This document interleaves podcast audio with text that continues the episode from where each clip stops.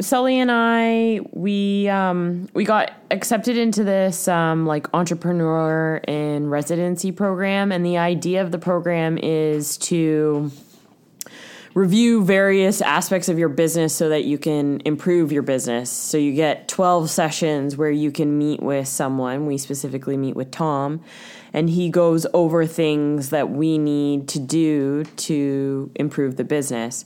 So for us, our main focus is getting a business plan going, um, getting a financial forecast so that we can expand our gym space on our property because we would like to change our car garage, which has a carport beside it, into a two car garage. So enclosing it and placing a second level on top. So that's kind of we're asking for assistance to do that, but also just to run our business more successfully. Um, we started um, the meeting um, talking about financial. Well, why are we deciding to do that instead of renting out a lease um, or leasing a space? Well, I think we're doing it. Well, from talking to several people, um, it it's multiple things. Um, you're cutting out the cost of commercial space. Commercial space is not cheap. So if you're paying a mortgage and you're paying commercial space, um, that's a, a lot of financing. Um, but also um, running it out of our house. Um, we that's just how we would like to approach it. We want very much the community feel um, with our business, and we want to create that community feel. So that's part of why we're going with that approach. Um, and to keep the cost down a bit. Um, do, you, do you have any comments about why we're doing that? uh, well, we're adding value to the home. Yes, yeah. Um, it's an investment into the home as well, upgrading it. Um, we've got about 0.8 of an acre, but our house is only 1,300 square feet. And it's potentially um, less confusion in terms of getting the financing if you're going to um, do basically like a second mortgage on your home, I guess. Um, yeah, it's because it's you know you you already have a mortgage. You're already doing this uh, residential um, financing with the bank, um, and so basically you're just doing that again. And so I guess that's less complex than suddenly entering into a, a, a more business oriented agreement with a uh, a company that's leasing a space and all the stuff that's tied with that. Um, so we started the the meeting reviewing financial forecasting. Um, I never took accounting. I know nothing about accounting. Um, Sully did a little bit of accounting in high school, so some of the terminology on the papers means diddly to me. Um, so I really needed clarification, and I'm very like detailed and want to really understand what I'm doing when I'm doing it. So I'm a little bit slow in the process of getting all the financial forecasting done, but at least I understand why we're doing it and where money's coming from. It just makes me feel more comfortable as we take this jump. Um, one of the things we learned is how important it is to constantly be updating the financial forecast. So it's not like we do it and we're done. On a regular basis, we need to updo it, update it with our our current financial um, situations because in the fitness industry, you have months that are high and you have months that are low. Like um, people come and go because of summer vacation. People come and go because of Christmas holidays. So you see those fluctuations and it's going to affect your bottom line. So you need to take that into consideration. It's not always constant. People go away on vacation. Um, and then you've got the clients who are just short time clients who come for a couple of months and that's all they meant to come for. And then you've got the lifers who will be with you forever. So, um, you have to take all of that into account. And um, part of the discussion came up because we just had a really quiet week to week and a half, if not two weeks. And that was coming up in the discussion because that was not what we had forecasted. So we need to now, we're nearing the end of February, we need to go back and relook at the numbers because it's going to change the projections for the year when you have to pull back some of those numbers. So that was one of the things that we discussed. Um, so one of so going along with the fact that we had a um, really quiet two weeks um, this was a big learning curve um, for me uh, when it when it comes down to people canceling i have always tried to be super understanding and flexible towards other people's lives. Like if you're sick or if the weather's bad, um, I really try to take into consideration and I really I try to be nice and um, for the first time I was I, I was mad at myself because I think I dug my own personal hole with I have been nice for too long and I literally saw a huge decrease because everyone decided to cancel in the same week. And some of the reasons were reasonable. We had a dump of snow about a foot and a half. Now, depending on where you're from, that's not a big deal. Like, we're from Ontario.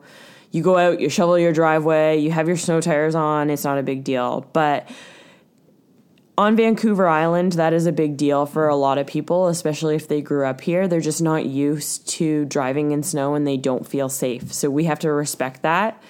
Um, but I had, it was a Sunday, so I work half a day on Sunday and my entire day was canceled.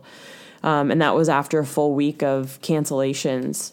Um, so I can understand that. But when you're messaging me 10 minutes before class because you need to pack your husband's suitcase, that's not a good enough reason to cancel 10 minutes before your appointment.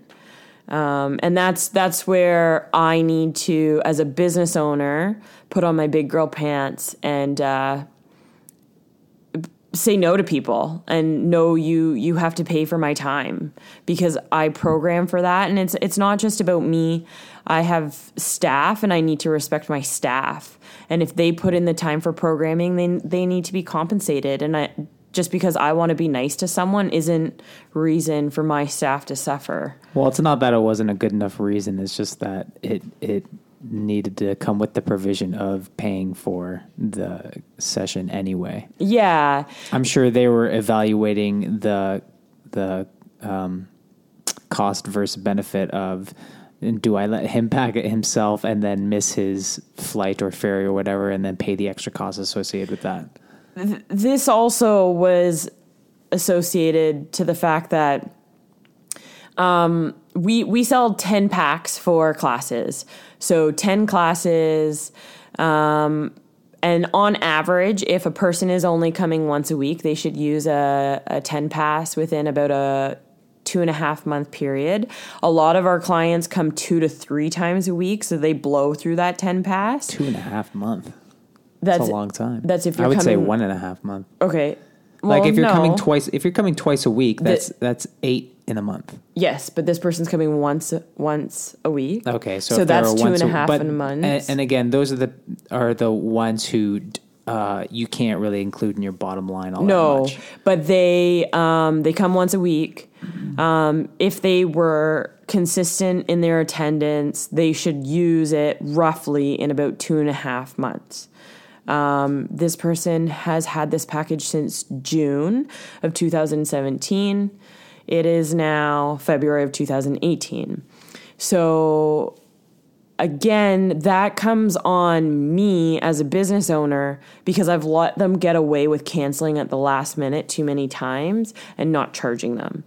Where I need to take responsibility and be like, no, um, you're going to have to forfeit this class because in the long run, that money's gone. It's been used to pay staff and buy equipment and whatnot. So why am I still having this person who cancels all the time at a last minute eating up space where other people could be in the class who are actually paying on a consistent basis? So it's taking those kinds of things into mind and it's also trying to um, teach your clients the importance of consistency. Like you're not doing them any I'm not doing them any favors by being nice. Like I'm not helping them reach their goals and I'm not helping them be consistent by being so lenient. Yeah, you should be more of a bitch. Well, Be be Yeah. more be more bitchy.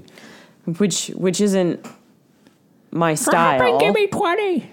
Oh, well, remember the the few times I tell you that I just get angry and then you're like, "Well, people don't know that side of you, so you can't do that."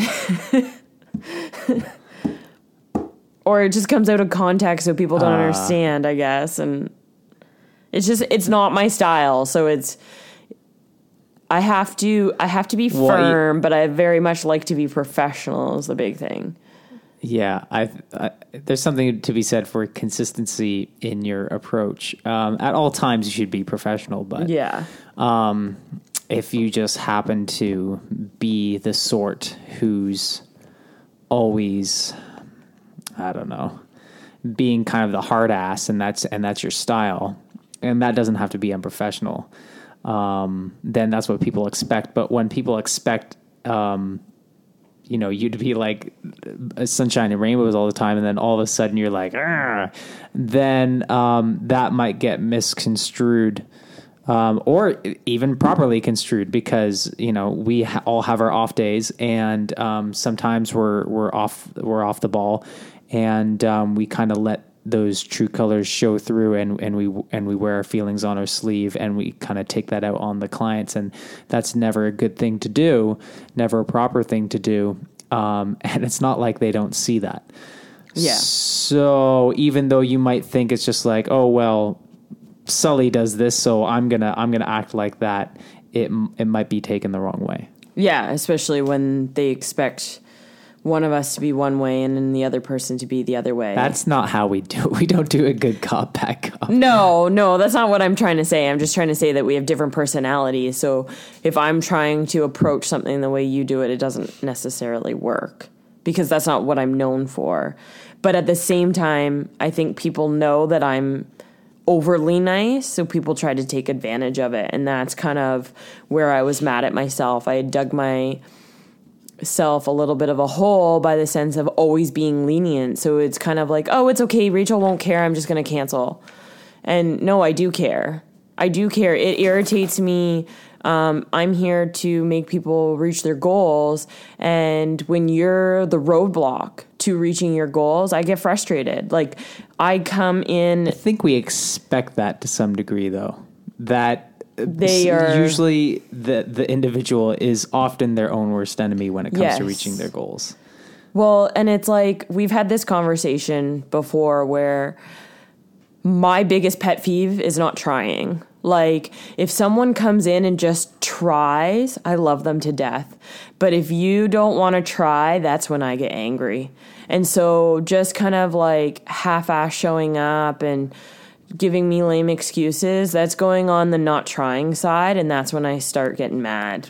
Um, we are going a little off topic, I think, but um, to just to build on that, there, I think it should be said that there's an expectation from the trainer to ensure that the individuals feel like they can relax and be themselves and let and let themselves flourish in the environment that you're creating. Because if you're not creating an environment that they want to be they want to be in then yeah they're going to show up and not really be all that into it or they'll show up late or whatever. So you still need to create the culture where they want to come and they're enthusiastic about coming and and that's going to help them with their consistency.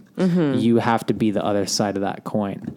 Um, it might not necessarily be on paper uh, uh, uh, you know a explicit part of your um, of the expectations of the trainer um, when it comes to the group class setting because when it comes to group classes i'm very much of the opinion that um, it's fast food fitness. You know they're paying to show up and you know, run around and do stuff and burn some calories.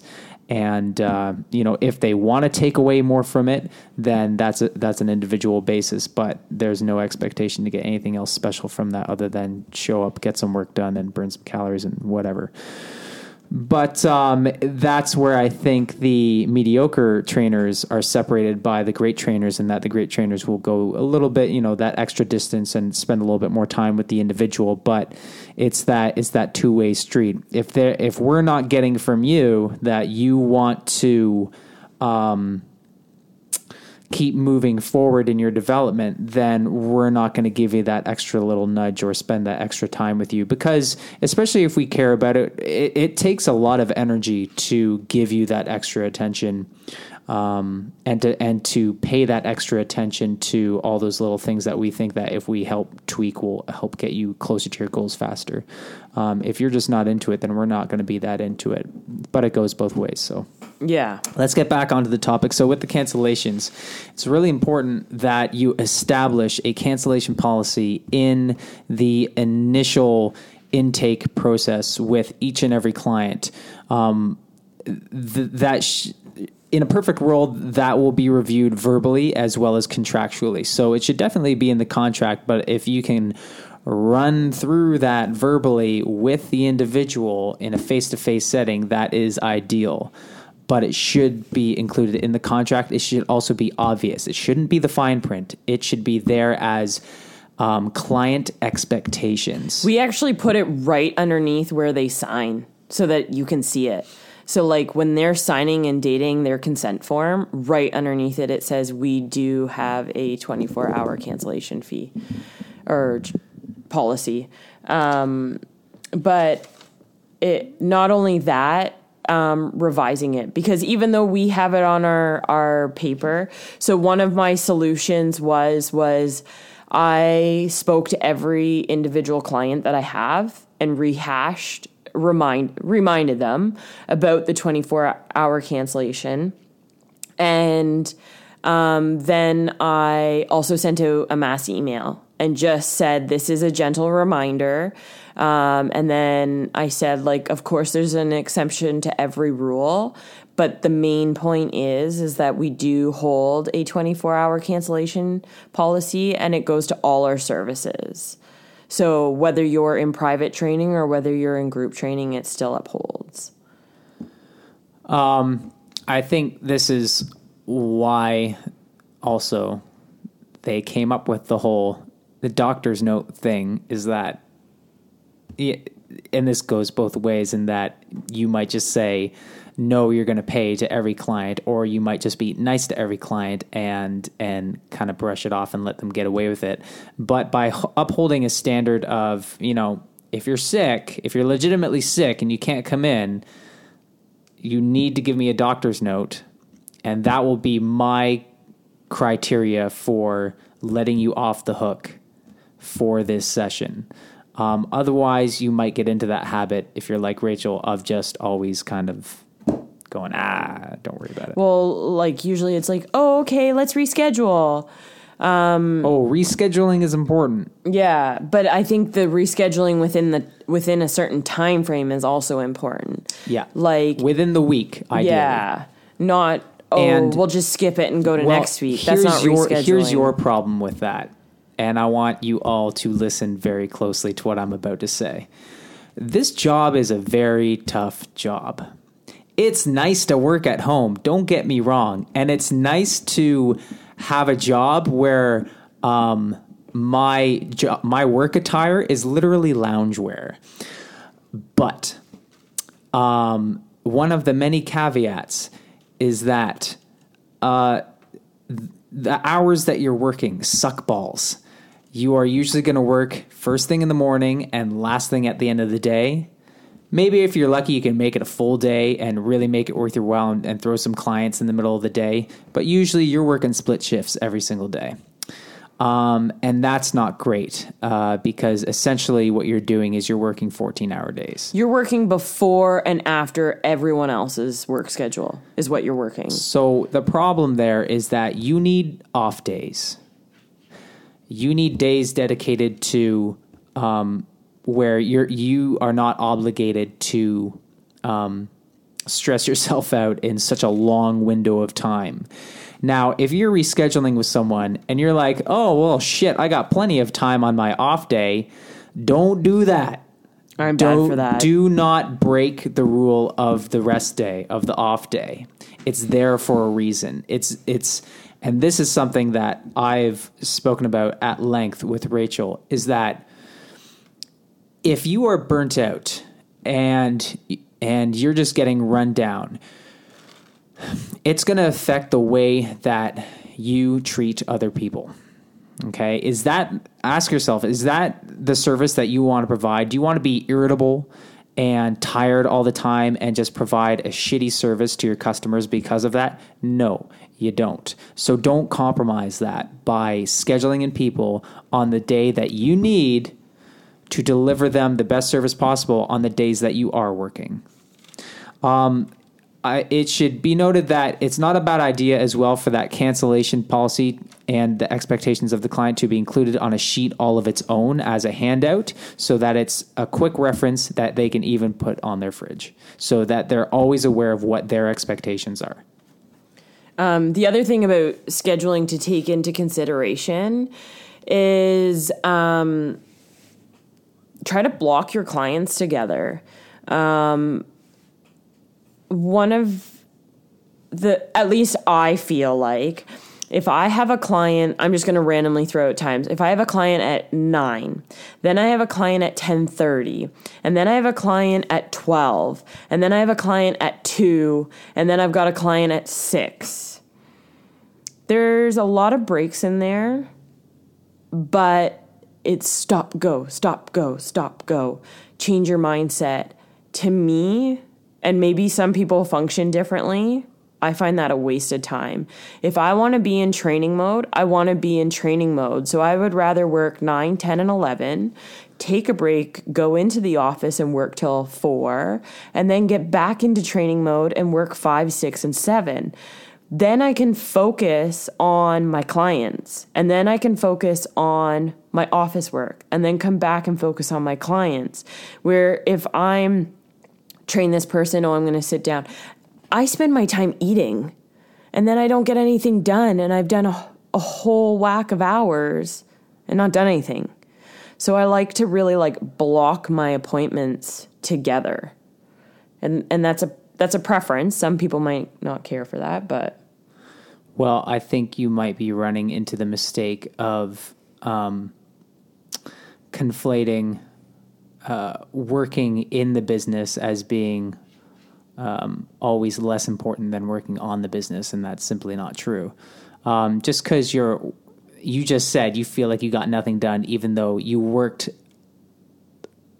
you know all the necessary hours for your clients to bring in money into your business yeah, that's true. right? You do, do not make the mistake of undervaluing your customers. And the time that you I- spend with I, them. I think something, you know, important realization that um, I had as I was coming into this business uh, as a sole proprietor was that um, I, I I thought it was important to always take a step back and remember. I think this I, I started doing this because sometimes you get those clients who they're not bad, but you're like, I could live without you in my life. that's a nice way. but it's good to step back and just remember that you know this person um, even though we might not click they're paying my bills they're keeping a roof over my head that they're putting food in my stomach Well, and and I think that is part of my why I like to like chunk my training together. Um, I like to be in that mindset where I'm focusing on my clients. There's nothing that's distracted me. Where I find if I'm coming and going, let's say I had that half an hour in between, I might have quickly just checked emails just to make sure that no one canceled later on in the day or whatever it is that I checked. But then that email distracts me during my next training session. That's what I don't like. Um, I would rather just focus on my clients and not even know about that email. Um, it's it's one of the reasons that I've really had to teach my clients like the reason I'm not answering my emails or my text messages is because I'm focusing on the people I'm with. If I was spending that hour with you, you would be upset if I was answering my emails or my text messages. So have the same respect that if I I only say this because I've gone through where within 1 hour someone has messaged me 5 to 6 times through one mode and then they they switch to a different mode because they think oh she might answer her her text messages instead of her emails clients need to also understand that they are not the only client. And if I'm going to create that respect for them within their hour, I'm going to create the same respect for the next client. And so I also usually have that conversation with clients. I might take a couple hours to get back to you because I need to focus on the clients in the gym. So, well, emails is a completely different conversation. We won't get into that. But are you um, are you saying that this should be included in client expectations? Um, I think clients how, how should be you, aware. How, how, would you? So how would you deliver that concept? I, I explain it to them in the training session. Like if it's someone who particularly has texted me like five times and then they they said um, they emailed me and they're like, You're not getting back to me, or even they say it in their text, you aren't getting back to me. I I say to them, Look, there's a reason I'm not getting back to you. I'm busy training clients and I need to respect my clients. I don't take my phone into the gym. Like now that I work from home, my phone is in there because it plays music, but I don't look at it. It, it is not there for me. Um, when I used to work at the Pilates studio, my phone stayed in my purse it was not there for me to answer because I'm focused on the clients that I'm working. I don't like I've even had someone say to me, "Oh, I would really love it if you started posting about your clients um, that you train." I understand that, and I think it would be great. But my policy is is that my phone is not in the gym with my clients. Out of respect for them, my focus is on them, not taking Instagram photos. So it's it's just one of my own personal rules. I would say it's probably worth going over that before you start any sessions. Yeah, no, and that's fair enough. Like um, you have to um, lay the ground ground rules. rules. Um, Set the boundaries first before they're broken. Yeah, you'll you'll make mistakes and you'll learn these things as you go, but once you do learn them, implement them first with all the new clients. Nip it in the bud. Okay, so let's get back to our meeting. Okay, where where do you want to focus on? Uh, well, what else you got? Um, so, well, we actually started uh, discussing because of the low hours, should we be focusing on marketing, drawing in new clients? Well, you should always be focusing on marketing. Yes, yeah. Um, and how do we go about it? And like, we had the discussion about how our clients are our best referral source like we need our clients to go out and speak for us so trying to create incentives to encourage our clients to provide referrals was part of the conversation um, and then we also talked about and sully already brought this up working on the business versus working in the business and um, i think that, that that's a little bit of a challenging concept for me right now um, in the sense of prioritizing because I make my programming priority number one. Um, well, there are the certain sense, things that only you can do. Yes. Like only you can do the kinesiology stuff. Now you have hired an individual, and so in that way, you have decided to allocate hours to someone else to do a job that you would otherwise have done. Why did you hire that individual? Um, just a lot of people were coming to me for personal training. Um, I want to focus on Pilates secondary, but first kinesiology in the sense I want to help people improve their injuries. But at the same time, I do want people to continue exercising. So I want to be able to pass those clients in. So if a physiotherapist sends me a client, I work with them for eight to 12 weeks. We give them the okay, they move on to the personal trainer. Well, now I have a personal trainer that I can source to. I have two. I can send to Sully or I can send to the person who works for me, and I've got those options. And then I'm also going to pick who's most compatible with that person. So, if you could sum up the reason for passing off those clients to someone else, what would that reason be? If you could sum that up in two words or less, time. That's it. Time and um, Okay. Well, what if they're a kinesiology client? well, then no, I wouldn't. I would keep them to myself because So it's more than just time. and um, the type of service, I guess, would be the. I'm trying to say it in two words. You said two words. um, I guess the type of service, because the only service that they can go to that person for is personal training. They can't go to them So, for. ba- so it's it, time that you don't want to spend on that service. yeah. I guess. Um, so th- there, there, it could be said there's about three reasons for outsourcing jobs or delegating jobs to employees. Um, the first being time. So you just don't have the time to do it, or you're not willing to give the time for that uh, thing. Um, or you've kind of weighed the cost benefit and you've decided that it would be more worth your time to spend doing one thing versus this thing.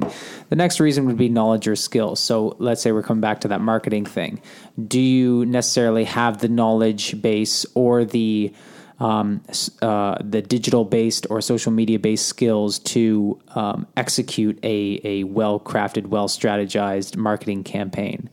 Um, chances are you probably do one or the other better, so you're better suited to doing that thing. So for me, it's going to be a better use of my time to be training, especially if your business relies a lot on your reputation. So you're you're trying to capitalize on your reputation, right? That's how you're bringing people in. So to then spend some of your time working on something that doesn't Build um, that that doesn't um, hinge on your reputation and it's and uh, it's strictly just kind of busy work for you. I, I feel like is not um, you're not capitalizing on that on that selling point that you have. It's it's it's almost like you're uh, um, you're doing the opposite of what you're trying to do. You know, part of your marketing is selling yourself, but then if you're spending time doing stuff where you can't sell yourself to people or you can't you know offer people that service that they want, then I think I'm talking in circles here. Um, so the third point would be desire or stress. So either you just don't want to do it, or to do it would cause you such stress that it's not worth doing in the first place. So those three reasons again time, second one's knowledge or skills, and the third would be desire or stress. Those would be sufficient reasons to outsource or delegate a job to someone else. So then I just want to kind of continue on this topic. Um, and then we talked about this a bit during our meeting. Between like Sully and I have been doing a lot of reading, listening to various podcasts. Part of my internal debate is um, these people are coming here for me. Um, they usually, when they walk in the door, they say, um, Oh, I was told I need to work with Rachel uh, for this reason or that reason.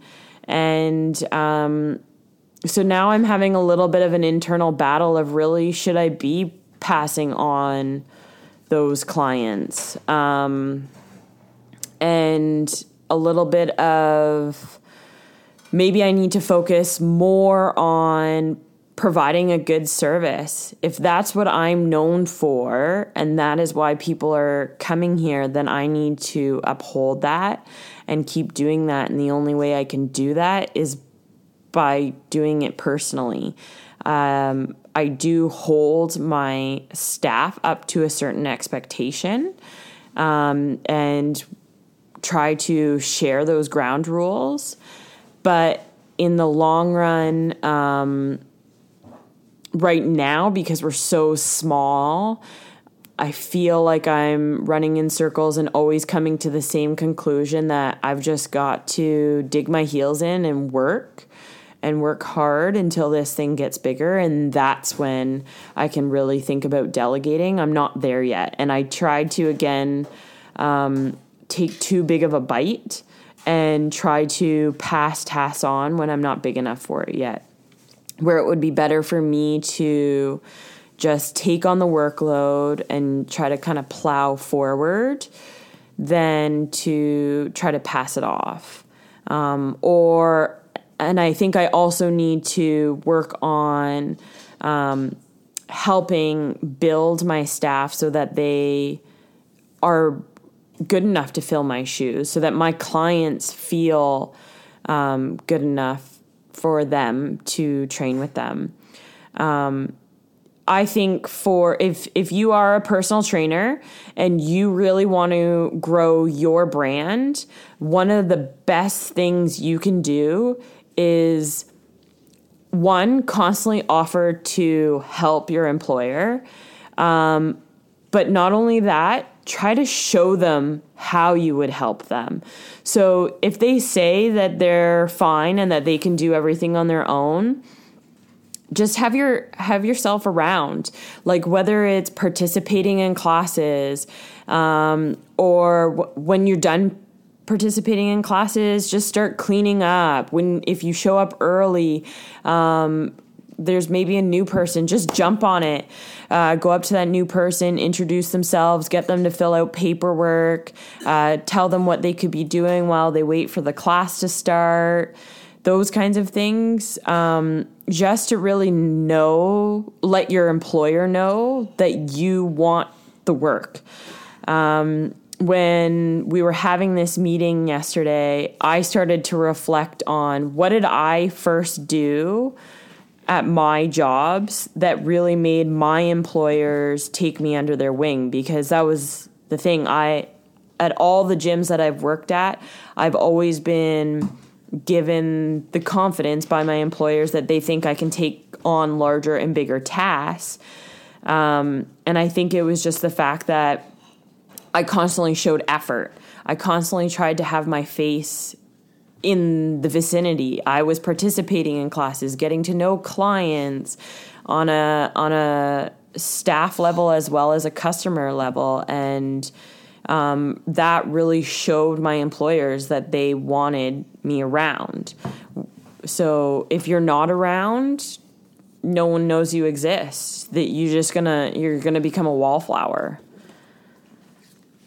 Now, even though you may be that great that the boss recognizes you, and you may be so amazing that everyone loves you and they think you're a great person and you're a great trainer enough that you get a little more added responsibility. Let's say that your gym decides, oh, there's an opening.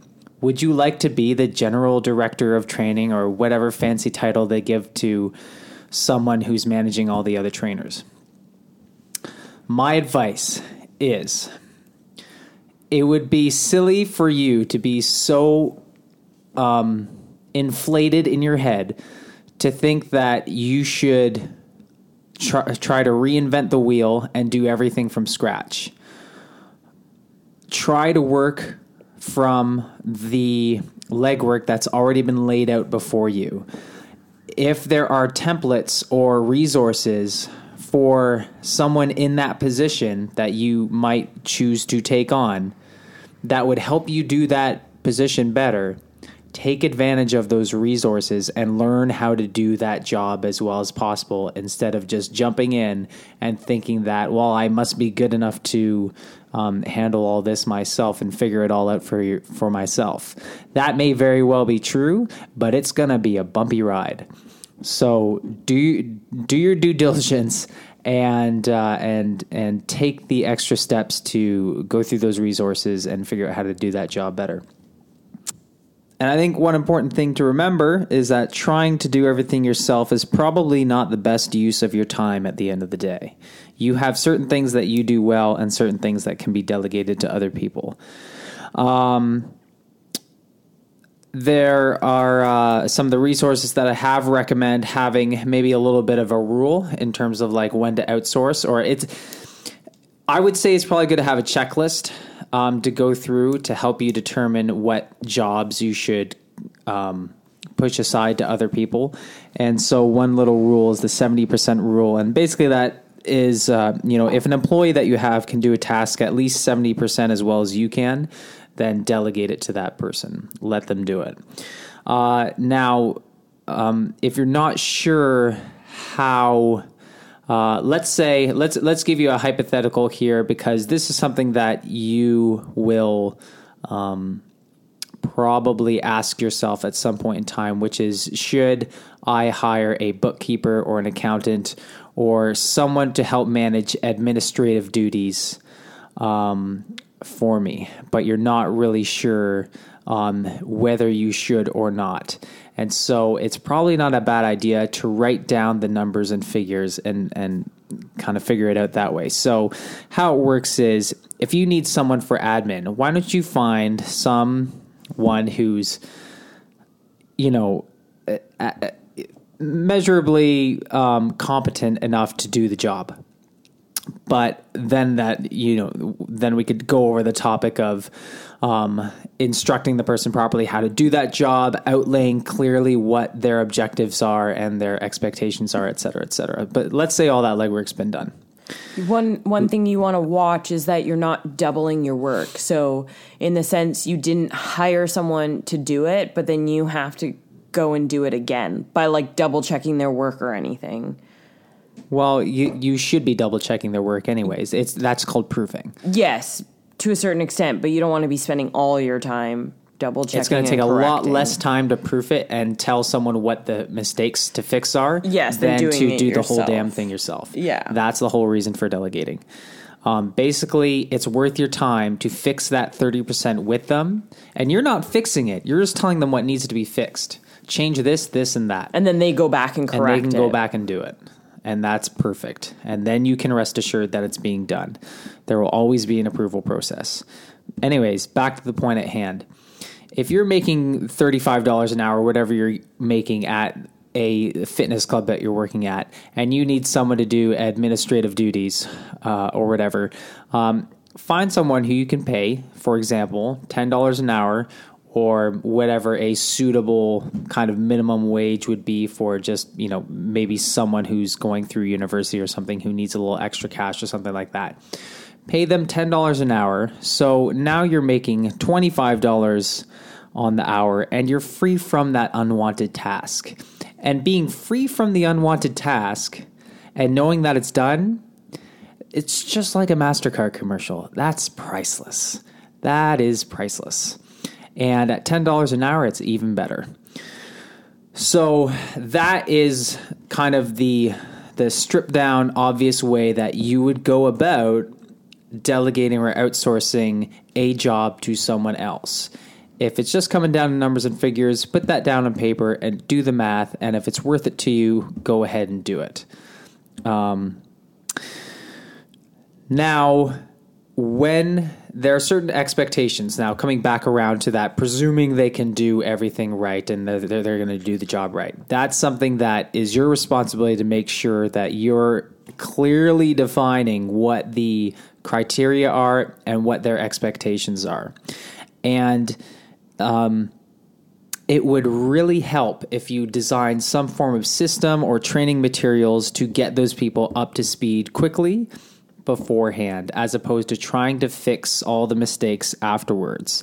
If you're keen on maybe doing some outsourcing in the future, make sure you have some uh, uh, um, resources that you've created that show exactly how you want those things done and what your um, criteria are um, and what your standards are what your standards you want, yeah, what your expectations are, the standards you want to uphold, and just make sure that those objective, objectives are stated clearly. And here's the thing, and I think this might even be something good to leave off on, is that what you think is clear might not actually be all that clear. When we say state the objectives clearly, it's got to be dumbed down to the lowest common denominator. Basically, if you're a details oriented person and that's who you want working for you, ask yourself, how would you like the instructions or criteria or expectations um,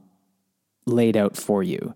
You would probably want them as meticulous as possible, right down to the very last detail. So, do your uh, employees a favor, a favor, and do the same thing for them.